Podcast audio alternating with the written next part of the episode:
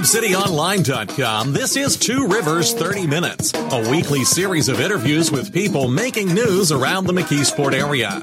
Produced by Tube City Community Media Incorporated, a nonprofit corporation. I'm Jason Togyer, the executive director. On this show, we talk one on one with elected officials, community leaders, and others who are trying to make a difference in the Mon-Yough area. And we also take your questions and comments on Facebook and Twitter at Tube City Online.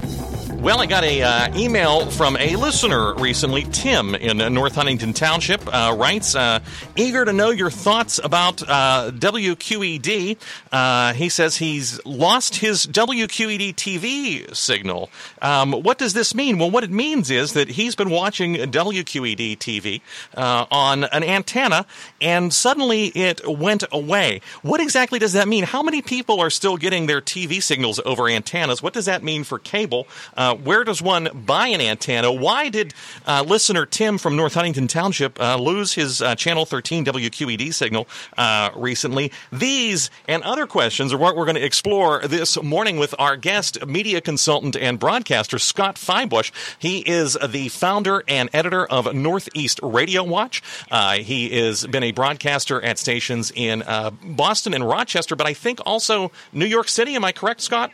Never New York City. Uh, no, Boston and Rochester and uh, some freelance work here and there, but I've never had the pleasure of living in New York. Always wanted to. Is also the uh, founder of Fybush Media. You can find him online at fybush.com. Uh, you can also just search for Northeast Radio Watch. We're going to talk a little bit about some of his other work and about some other issues uh, that are affecting consumers in both radio and TV. But first things first, good morning, Scott. Thanks for taking some time to talk with us. Good morning. Always happy to be with you, if if virtually at that. If virtually at that. So, uh, listener uh, Tim from uh, North Huntington Township, uh, I, I, won't read his entire email because it's it's quite lengthy, but um, he gets his TV uh, off of an antenna. Uh, do, do people realize that they can still get TV off of antenna? I thought everybody got their TV from cable or satellite. Uh, the more and more people start looking at their cable or satellite bills and realizing how much they're spending, uh, the more often people are starting to realize that, yeah, in fact, you can get your TV off an antenna. And uh, not only is it free, but the picture quality often can be better than what you get over cable. Uh, in some cases, you get channels that you can't get over cable. Uh, the trade off, of course, is that you need to have at least a, a modicum of technical savvy. And if you live someplace with a lot of hills, you have to be aware of all the effects that terrain can have on your ability to receive TV over the air. Now, now you and I are, are, are, both more or less the, same age bracket. Um, a, a, lot of our listeners uh, on the different stations that we're on are probably a little bit older and grew up with the rabbit ears on the back of the TV, the two uh, uh, antennas, and then and then maybe a little a bow tie shaped antenna on the back of the TV. And I can remember having to fiddle with that antenna to, to try to get a picture, and sometimes it would get snowy, and then sometimes it wouldn't. Um, and I, like I said, I thought all of that went away. You're saying that the picture that everybody had cable and satellite. You're saying that the pictures are actually better now, sometimes over over an antenna.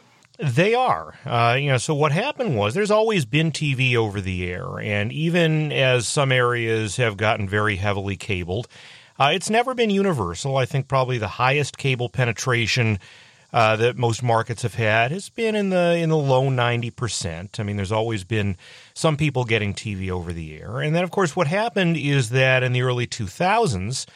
Uh, the FCC began the lengthy process of converting the American TV standard from analog, as it had been going back to 1941, uh, and converting it to a new digital standard.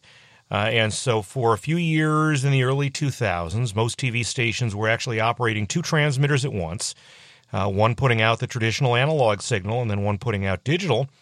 And in the spring of 2009, and it's hard to believe this is 10 years ago already because it still kind of feels like yesterday, uh, the FCC uh, ordered stations to turn off their analog transmitters uh, and go all digital. Well, those digital signals uh, allow stations to do a bunch of things. They allow you, first of all, to put out a high definition picture. So instead of the old 480 lines uh, of standard definition TV, you can now have a, a 1080 line picture with much more detail, with a wide screen, with surround sound. Uh, and this uh, digital signal also allows you, of course, to put out multiple channels of video and audio over a single transmitter. So all of a sudden, uh, you know, listener Tim, for instance, uh, viewer Tim, uh, can not only watch WQED 13.1, but can also watch 13.2 and 13.3 and can watch Rick Sebak specials all day long if that's what floats his boat. well, Rick will be happy to hear that. Uh, Scott Fybush is a media consultant and uh, journalist and broadcaster. Uh, he's based out of Rochester, New York, but covers uh, the whole uh, northeast uh, part of the United States. Actually, you, you, go all over the country and, and, sometimes travel internationally working on stories. You can find out more information about the different things that Scott does at fybush.com, where you can subscribe to his weekly broadcast newsletter, Northeast Radio Watch. you can also, we're, we're going to ask you later on about the calendars you do. We actually have one here in our studio at the uh, Tube City Center Excellent. for uh, Business and Innovation. But um, uh, without getting too far into the, the technical stuff that, that a, I don't have an entirely great grasp on, and B, the listeners vast majority of them don't care. Analog versus digital. Can we kind of explain a little bit? The analog kind of is is like a wave that goes up and down, whereas the digital is ones and zeros, ones and zeros, ones and zeros. It turns on and off. Is that I mean, it's way oversimplified. Yeah, that's that's basically it. I mean, the way to think about it is that a traditional analog TV transmitter, like you said, put out one video and one audio stream, and that was it. And the the pictures came in from the camera and the switcher, and they went to the transmitter, and they got converted back into a picture at your TV set. Uh, with digital, uh, basically, what it's doing is putting out a one way stream of bits and you can do lots of different things with those bits and you can encode them in different ways but basically those bits now uh, are encoding in some cases four or five different streams of, of audio and video uh, all of which your TV can decode and display, assuming that you are getting the signal in well enough. Now, now when, when I was when I was a, a, a kid and, and living here in the mountains of, of western Pennsylvania, you know how mountainous the territory in the Pittsburgh area is. You used to be able sometimes with with what we used to call the rabbit ears on the back of the TV, pick up TV stations in, in Johnstown or Wheeling or Steubenville, uh, the the next markets over in Ohio and, and West Virginia but have trouble picking up TV signals right here in Pittsburgh. Um, now, you said 10 years ago the, the TV over the air broadcasts of TV uh, stations, the, the, local stations, your KDKA, WTAE, WPXI, there's a whole bunch of them in Pittsburgh, um, went digital and turned off those old analog signals. And what I noticed is I can now get the local stations, but I'm not getting anything from Steubenville, Wheeling, Morgantown, Johnstown. It, it was what was the trade off there that we got clearer pictures on the local stations, but I don't get the faraway stations anymore. That is generally true. Of course, it depends where you are. I was down that way uh, this past spring and was staying with uh, some friends in Bridgeville, way up on top of a hill there. And, you know, being there, being southwest of Pittsburgh and not all that far from Wheeling, I set up my little antenna there and I had no trouble at all seeing Wheeling and Steubenville, uh, and even I think uh, West Virginia PBS out of Morgantown too, in addition to all the Pittsburgh stations. But yeah, it's very dependent uh, upon where you are. It's very dependent on what kind of antenna you use. Um, if you want to go to the trouble of putting up an outdoor antenna, and yes, you can still get an outdoor antenna to put on your roof. There are still places that will sell them and, and that'll even come set them up for you. Uh, again, depending on where you are, especially if you live at a higher elevation, uh, you may very well still be able to pick up Johnstown or, or Morgantown or Steubenville or Wheeling. Uh, let's go back to our uh, listener's question, which is why did he lose Channel 13. He doesn't care about Johnstown. And actually, in, in, his email, he mentions that he's getting Cleveland, Steubenville, and Johnstown on this new antenna he bought, but he's still having trouble getting Channel 13 WQED. Why? What's what's what, what was the issue with Channel 13? Because I went on their Facebook page and I see a lot of people who who use an antenna to get that signal complaining about what what happened. Indeed. So here is the next phase in what happened with digital TV. So in 2009. Uh, the FCC put an end to analog TV and turned off those transmitters. Uh, what happened after that uh, is that, of course, there has been this monumental growth uh, in the use of wireless communication since then. Everybody now has a high speed data connection right there on the device in, in your pocket. And the carriers that provide that service uh, are looking for more spectrum so that they can continue to uh, increase the amount of, of bandwidth they can offer customers, especially with this new system called 5G that's on the way.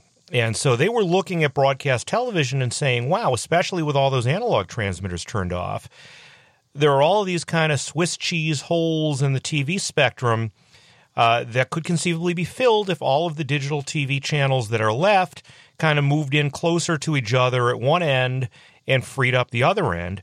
And oh, by the way, the wireless carriers were willing to pay literally billions of dollars to the U.S. government at auction uh, for that spectrum. I, am so shocked, shocked to find out that money is involved in this. So I know, especially where wireless carriers. What, so what you're right? what you're calling Swiss cheese is um, in in the days of analog television. You know, in Pittsburgh, for instance, you had two, and then there was nothing on three, and then you had four, and then you had nothing on this channels in between four and eleven, and then you had thirteen, and then you had nothing on fourteen, and then you had to go to the to the UHF band, and you had sixteen and twenty two and fifty three. So the Swiss cheese, the holes are the ones between the channels that aren't occupied in, in your city. Is, is that more or less what, what I'm saying?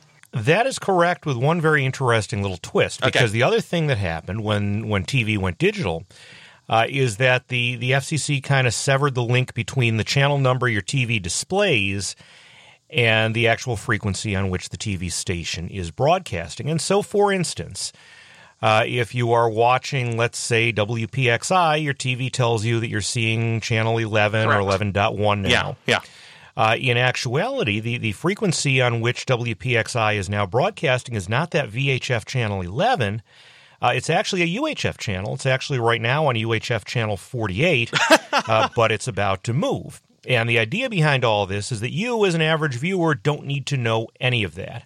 You hook up a decent antenna to your TV, you tell it to scan the channels, it figures out where everything is, and it still displays the channel numbers that you've known ever since the day that WDTV moved from three to two way back when. let's pause right there and let's uh, ask everybody to stay where they are and not move around before before we lose people in, in Swiss cheese and in acronyms. Uh, we have to take a 30 second break. Scott Fybush is our guest. Scott, when we come back, I want to ask you about some other issues in media, including uh, the issue of possibly more radio and TV mergers that the uh, FCC is considering. Okay, you got it. We'll be right back. You're listening to Two Rivers 30 Minutes, a production of Tube City Community Media Incorporated. If you've got an idea for someone who you'd like us to interview, or a question or comment, you can find us on Facebook and Twitter at Tube City Online. Welcome back. Our guest this morning is Scott Fybush. He is a uh, broadcaster and uh, journalist and media consultant. You can find him online at fybush.com or you can subscribe to his newsletter, Northeast Radio Watch. We're talking about some issues that are affecting consumers in radio and TV. This was prompted by a, a question from one of our listeners, Tim in North Huntington Township, who wanted to know why his Channel 13 signal. He's been getting TV over the air, and as Scott has been telling us uh, this morning, um, not everybody is on cable, not everyone is on satellite dishes. Scott, um, you said that the, the, the, the switch back to, uh, for, for some people anyways, to go back to getting TV over an antenna is prompted by the cost of the cable bills that they're paying to, to Comcast or Verizon or whoever their provider is. is are there any do you have any numbers or do you know if there's been any studies as to what percentage of people have I, I think that is the phrase cord cutting have cut the cord? It is, and it is definitely growing. It depends a lot on the market. There are some markets like Dallas, for instance, where over the air reception has always been really good. It's big, it's flat, there are no terrain obstacles. I don't think cable penetration there ever got much above 70% and has been declining, but there is there is definitely uh, a, a, downturn right now uh, in the traditional cable business. There's a whole generation growing up now that has no sense of linear cable. They're accustomed to streaming everything they want, sure. to getting it on demand. Uh, and so the whole idea that there are TV shows that are on specifically at 8 o'clock on Thursday night is already alien to them. Why are they going to pay $130 a month to get something fed to them that they're never going to use? Uh, well, that certainly explains why. I mean, you could always buy a, a, TV antenna, but, you know, for a long time they were kind of confined to someplace like Radio Shack, which has gone away. And something that I've noticed is that you are now seeing TV antennas showing up in discount stores like uh, Ollie's and Big Lots and, and, Target and stuff like that, mass market uh, places, which again told me that at Home Depot, I've, I saw a big. They've got a display of them there now. Uh, that that people are going back to the, the, the TV antennas, but they're not the ones of our youth. I, I was talking about the rabbit ears and the bow ties, and, and even the outdoor antennas were those big long uh, things with all the wires coming out of them. They don't look like that anymore. No, but here's here's where I want to actually answer Tim's question for him yes. before we completely lose the thread yes, on that. thank you. Because this is what the answer to it is. And actually, ironically, those old TV antennas of our youth uh, are the antennas that somebody like Tim needs right now to be able to still pick up WQED. Because here's what happened. Uh, as part of uh, the FCC clearing out this space and packing the remaining TV stations closer together on the lower end of the dial, some TV stations were able to actually take a buyout with some of this spectrum auction money, which mostly came from T Mobile, uh, to change to a lower broadcast frequency than they had been on. And so WQED was interesting because not only were they showing up as channel 13 on your TV, they were still transmitting on actual VHF channel 13. Okay. And the wavelength for VHF channel 13 uh, is approximately two meters long. That's actually the, the length of the of the broadcast Actual wave. wavelength that Okay. they're putting out. And so you need an antenna that is a few feet long to be able to receive that. Those were those old rabbit ears Okay. on top of your TV. But they actually took even more money from the FCC to go to a much lower channel, and they are now transmitting uh, on channel 4. Now, the wavelength of channel 4 uh, is something like six meters long. It's what's called low band VHF. Those are the things that used to take those big antennas on your roof to be able to get clear signals from channel 2 and 4, and if you were lucky, maybe 6 from, from Johnstown. So as the frequency Uh, goes or down, the, the wavelength goes up, which is sort of uh, high school Right. physics, but just to remind people. Yeah, okay. we won't we won't we won't get too deep into Yeah, physics here. right. But the the gist of the matter is that to now be able to receive the channel four frequency on which WQED is transmitting, even though it still shows up as channel thirteen, you need an antenna that can actually receive those low frequencies and all of those little flat panel antennas and the little things you stick on top of your TV, those aren't very good on those low frequencies. Uh, and that, listener Tim, is why you're having trouble with WQED right now. So, so, so, what can he do? He says he's he's emailed the station and he's he's gotten you know kind of apologies, but they, they said there's not too much they can do about it. What, what can he do, or what can a consumer do if they cut the cord and they no longer have cable or satellite, and now they're trying to get the over-the-air TV signals? Um, what, what kind of steps can the consumer take? The biggest step you can take is to get a bigger antenna in a better place. And believe it or not, if you can still find one of those old fashioned rabbit ear antennas, that's actually what you want. Uh, you want to extend it, you know, in the case of WQED, you want to extend it as long as you can. You want to get it up on the highest floor of your house where you can possibly put it, especially if you live in a valley. If you can put something outdoors, you want to look for an outdoor antenna that says that it can receive low band VHF. Um, and you want to get that outside. You want to aim it in, in the case of WQED, you want to aim it towards Oakland where the transmitter is. Uh, in the case of just about everybody else, they're they're up in the North Hills. Um, and in some cases, you may just want to sit back and wait because not to get even deeper into all of this mess, but the standard by which broadcast TV is transmitted is going to change again in the next few years. Uh-oh. Uh, and the hope is that the new standard will work a lot better on VHF channels than the current one does. So, are you going to lose? I mean, is your existing TV going to be obsolete, just like your old analog TV more or less became obsolete ten years ago? Remember when you went out and you got that coupon and you bought the converter box to make your Really? analog TV still work with digital? Again, we're going to have to do that. Well, there won't be a coupon this time, but there will probably be adapters that are available, and it will look no different from like the little Roku or or, or uh, Fire TV dongle that you might plug into your TV. You, you get one of these things and plug the antenna into it, and you'll be able to get the new standard. But it's still this is still a few years off. Uh, Tim Tim doesn't need to worry about this quite yet. Uh, you know, the biggest thing right now is get a better antenna in there uh, that will have a better shot of picking up this very long wavelength signal. This, by the way, is is why the mobile companies wanted the very high UHF channels. Is They need little tiny antennas. shortest wavelength signals. And that's where it's easiest to make an antenna that's small enough to fit inside the phone in your pocket. Ho, so it all comes back to uh, wanting to cram more more wireless devices, more Wi-Fi devices, more uh, power into your cell phones. Let me ask you this question before we take our second break: um, When are when are consumers going to then see the benefits of these new devices? You mentioned 5G, which some of the wireless carriers are already talking about. I think Verizon is running commercials about their their 5G network that they're building. When are we going to see the, the benefit of faster phones or, or, or more wireless devices from all this TV confusion? The wireless companies are pushing hard to make this happen already, and they are already starting to light up uh, the the wireless sites that will carry this stuff. Uh, the phones are starting to be in stores, but you have to be careful. There are some carriers looking at you, uh, AT and T.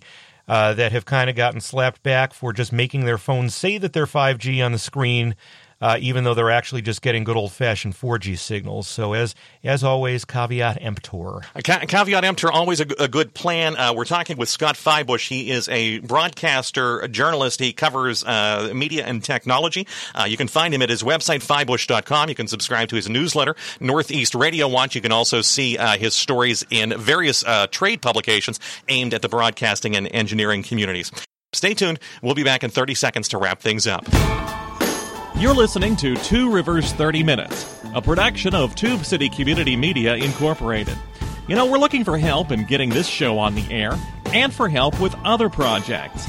If you're interested in the McKeesport area and you'd like to host a program or write articles for the website, call us at 412 614 9659 or email tubecitytiger at gmail.com. Welcome back. We are with, for a final few minutes, uh, Scott Fybush. He is a, a, broadcaster and media journalist, uh, uh, operator of Fybush Media, which provides a, a variety of different things, including uh, coverage of the radio and TV industries throughout the United States, but particularly focusing on the northeastern United States. Scott, you have a podcast. Is that correct? I do. I hear everybody has them these days. Uh, they're giving them to everyone. Is called Top of the Tower, and it covers a lot of these same topics we're talking about right now, sometimes from a little more of an industry uh, insider point of view, but uh, interviews with interesting broadcast people and, and chats about technology. And that too uh, is at fybush.com or at your favorite podcast vendor. Wherever podcasts are sold. So so it's a little bit more for the for the inside either engineering or technology or radio TV junkie.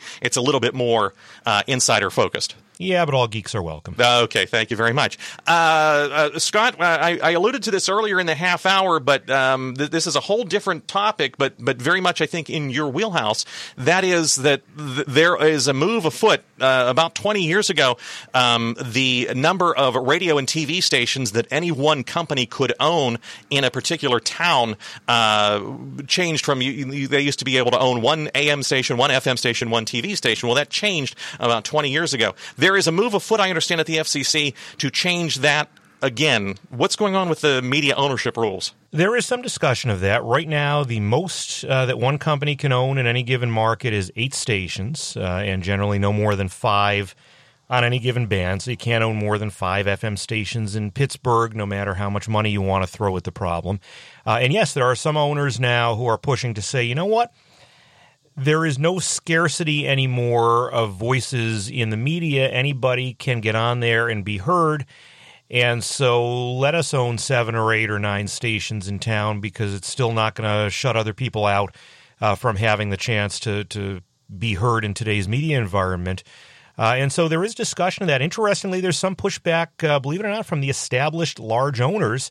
Uh, and again, companies uh, like iHeart and Entercom uh, that have kind of already maxed out and and probably aren't really interested in buying that much more and are, are perfectly happy with the status quo and, and would like to keep it that way. So I don't know that this is going to be a slam dunk, but there is definitely some discussion of this going on what is at the, the FCC. Of course, it took them you know, it took them 40 years to get rid of a completely obsolete rule that said you could no longer own a radio station and a newspaper in the same town. So this this could take that long too, by which point it'll matter just as much as the newspaper rule did. Well, well, maybe or maybe not. What benefit uh, for for, for a company? And you said that, that some of the large companies like iHeart, which is, is very active here in the Pittsburgh market, Cumulus is another uh, company that owns a lot of radio stations in the Pittsburgh market. Neither are the ones that we're on, um, but what what uh, what benefit is there to consumers for these companies to own more radio or TV stations? Well, the argument has always kind of been going back to every time that this that this limit was raised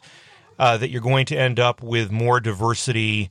Uh, in formats, because if a company is able to own eight stations, they're not going to have them all playing the Eagles or all playing uh, the latest country song.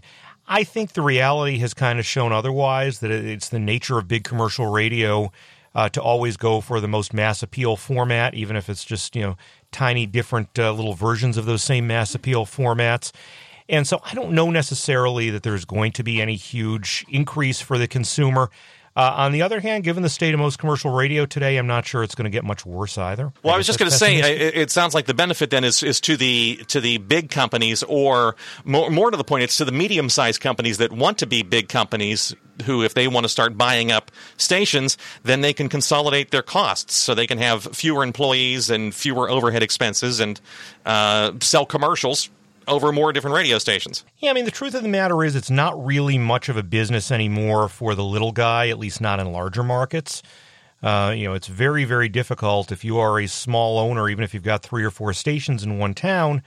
You know, the reality of it is you're still not really at a scale where you can compete against a company like an Entercom or a Cumulus or an iHeart uh, that can sell nationally over a platform of thousands of stations around the country. Uh, and so that's why these stations typically are going after completely different listener bases, uh, much more niche programming. And I don't think that's going to shift. I, interestingly enough, some of the argument uh, for increasing these limits is coming from companies that do provide some of this niche programming, especially foreign languages in big markets. Okay. Uh, they'd actually like to be able to own multiple AM stations now that the prices of those have gone down.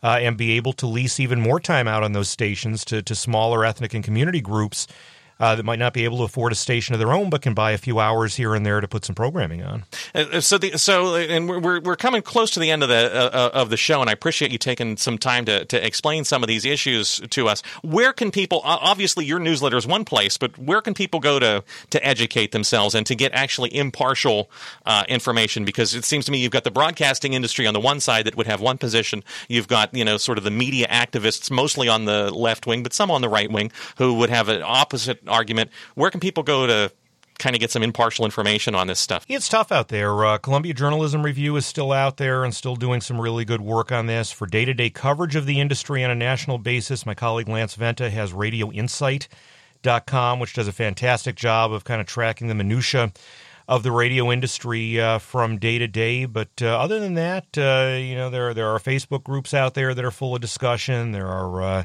still some message boards out there. You kind of just have to create the, the, the landscape for yourself and survey a lot of sources and find the truth somewhere in there. It's almost almost like doing journalism. I was just going to say, in, in the last minute or so, I'm going to ask you a really big question that, that you're going to have a hard time answering, but I'm going to throw it out there anyways.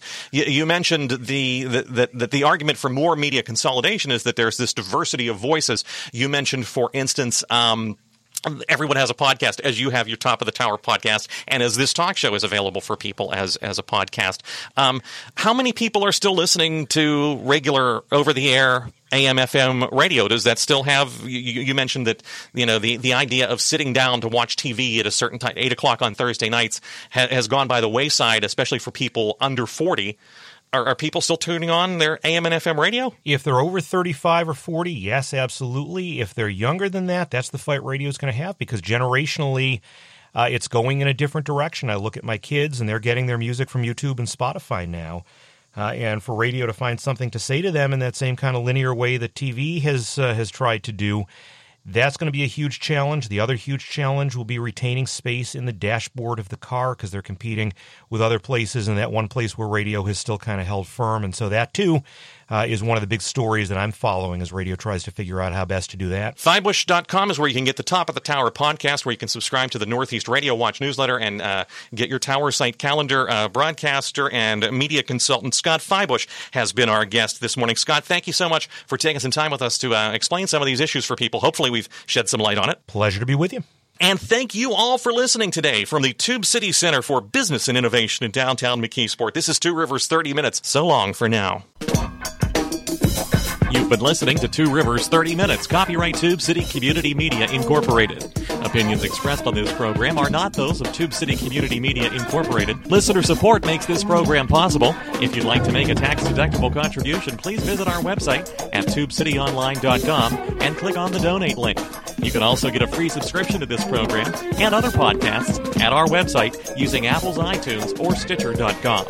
If you've got a question or comment, we hope you'll write to us. Our address is Tube City Community Media Incorporated, P.O. Box 94, McKeesport, PA 15134. You can email us at tubecitytiger at gmail.com or call us at area code 412 614 9659. And you can find us on Facebook and Twitter at Tube City Online.